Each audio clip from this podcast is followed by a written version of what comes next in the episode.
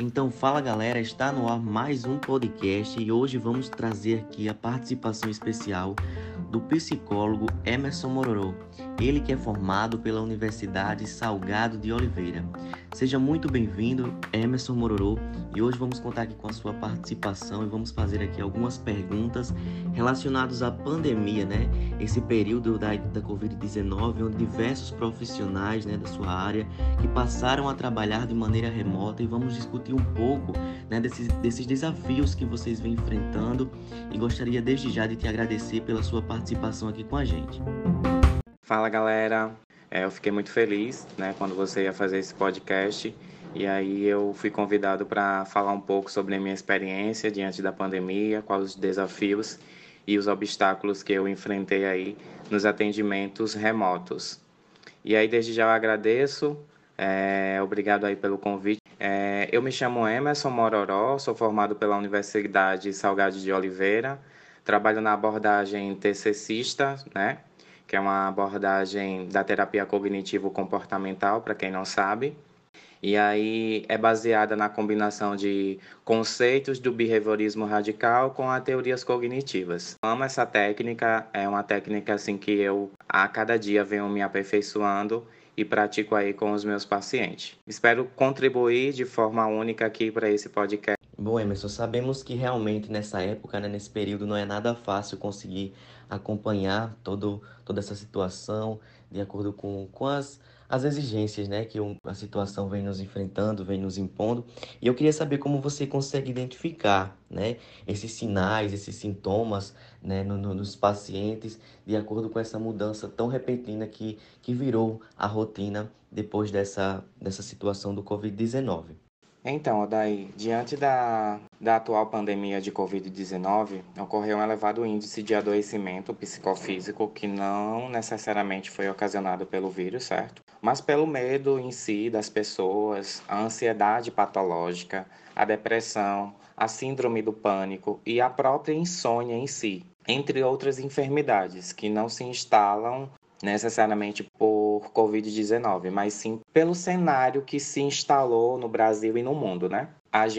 Nós profissionais da área de psicologia, a gente precisou se reinventar, sair de um atendimento presencial, onde você conseguia se conectar com o paciente, e ir para um atendimento online, né? Que atualmente se chama telepsicologia. É qualquer prestação de serviço, falando um pouco da definição, né? Qualquer prestação de serviço de saúde mental e comportamental, não se limitando à terapia, mas através do meio tecnológico à distância. E aí a telepsicologia, ela veio para inovar tanto no atendimento como também na avaliação, na análise que o paciente apresenta diante da sua queixa. E aí eu preciso ressaltar alguns pontos importantes. Quando a gente vai para esse tipo de atendimento remoto, a gente precisa ter muito cuidado com o que vai ser feito, como que a gente vai falar, como que a gente vai funcionar diante da queixa do paciente. Sinta que a terapia não está acontecendo, porque o medo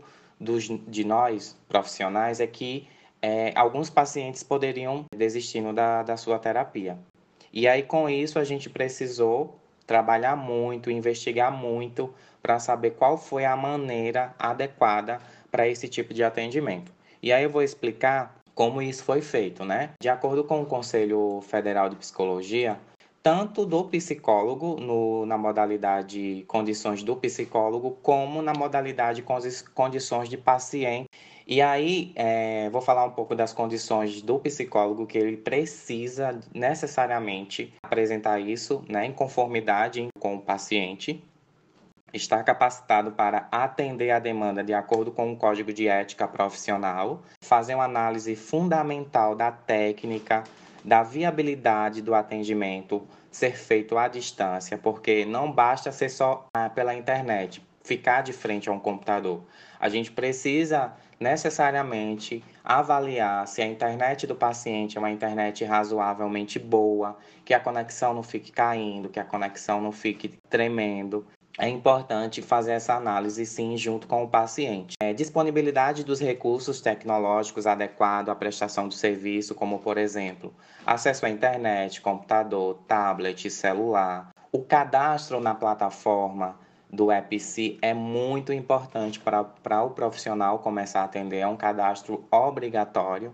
Então, sem esse cadastro, a gente não consegue fazer o atendimento, porque um código de ética, e também existe um decreto por lei que a gente precisa estar cadastrado para fazer esse tipo de atendimento.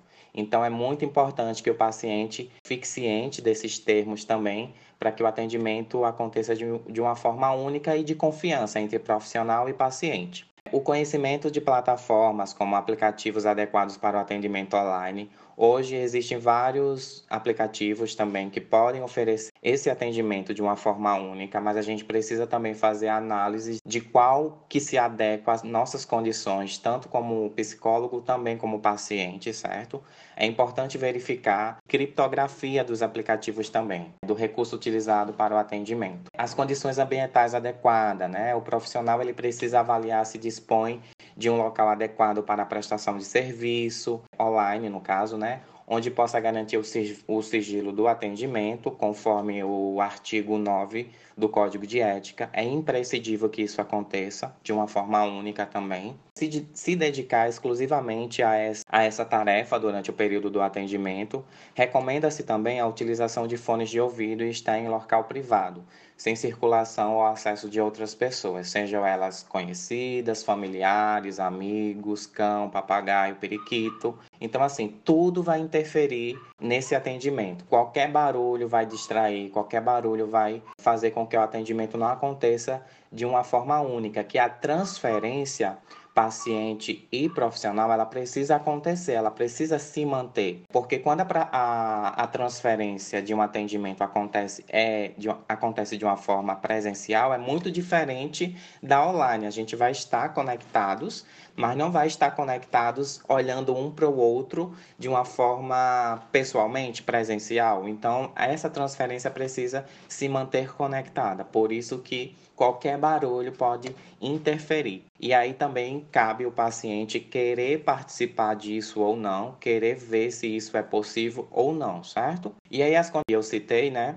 são essenciais para a execução do trabalho. É necessário especialmente a atenção ao contexto do atendimento em situações de crise, porque nessas situações, a gente precisa considerar que podem interferir diretamente no atendimento e até mesmo agravar o quadro do paciente, o que é o que a gente não quer nesse momento, né? E aí o paciente, ele precisa também concordar e assumir um termo de compromisso diante de tudo que eu citei. Ele precisa também disponibilizar todos os recursos que eu falei, né? Recursos tecnológicos adequados, habilidade para acessar as plataformas, condições ambientais adequadas, né? E nas situações de atendimento online, o paciente em crise ou o profissional de psicologia deve avaliar as suas próprias condições, até mesmo para oferecer esse serviço, bem como as condições do paciente. E aí é isso, gente. Eu senti muita dificuldade, né, de oferecer um local adequado, porque aqui em casa é uma casa onde circulam muitas pessoas e, assim,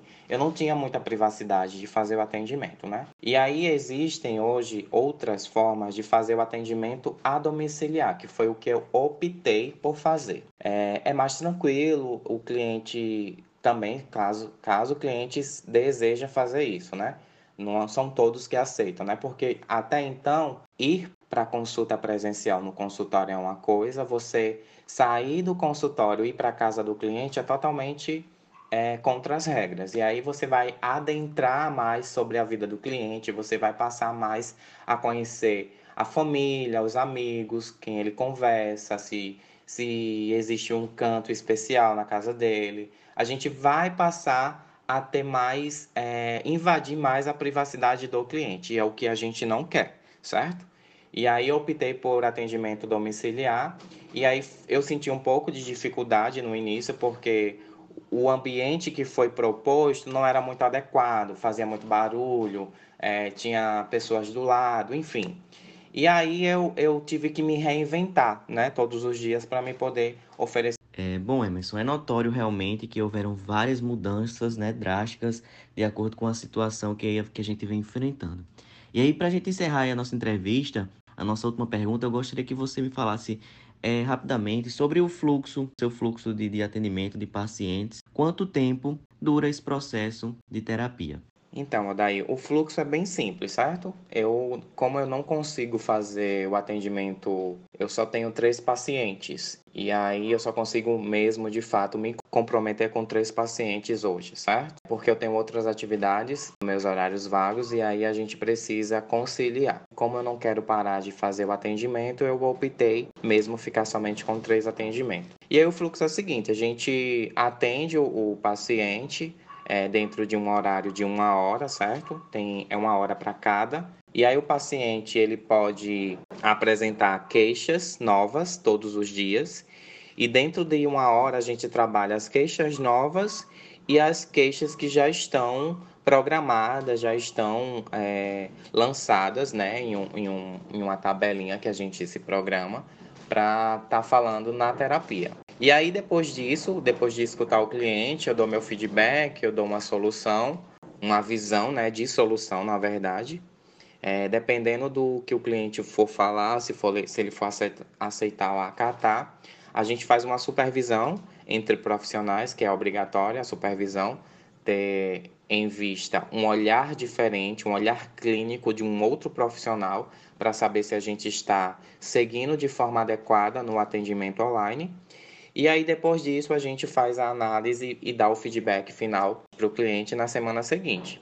E eu gosto muito, eu não tenho muita dificuldade em fazer isso. É uma forma única que eu sempre me coloco à disposição e sempre escuto várias histórias, cada uma mais incrível do que a outra. E a gente aprende com isso, né? Bom, pessoal, então é isso. Desde já agradeço a participação especial do psicólogo Emerson Mororó, que trouxe aí várias reflexões de extrema importância, né, para esse período que a gente vem enfrentando, conteúdos aí de extrema relevância para que a gente possa estar refletindo. Quero agradecer também a você que está em casa, que nos acompanhou, esteve até aqui.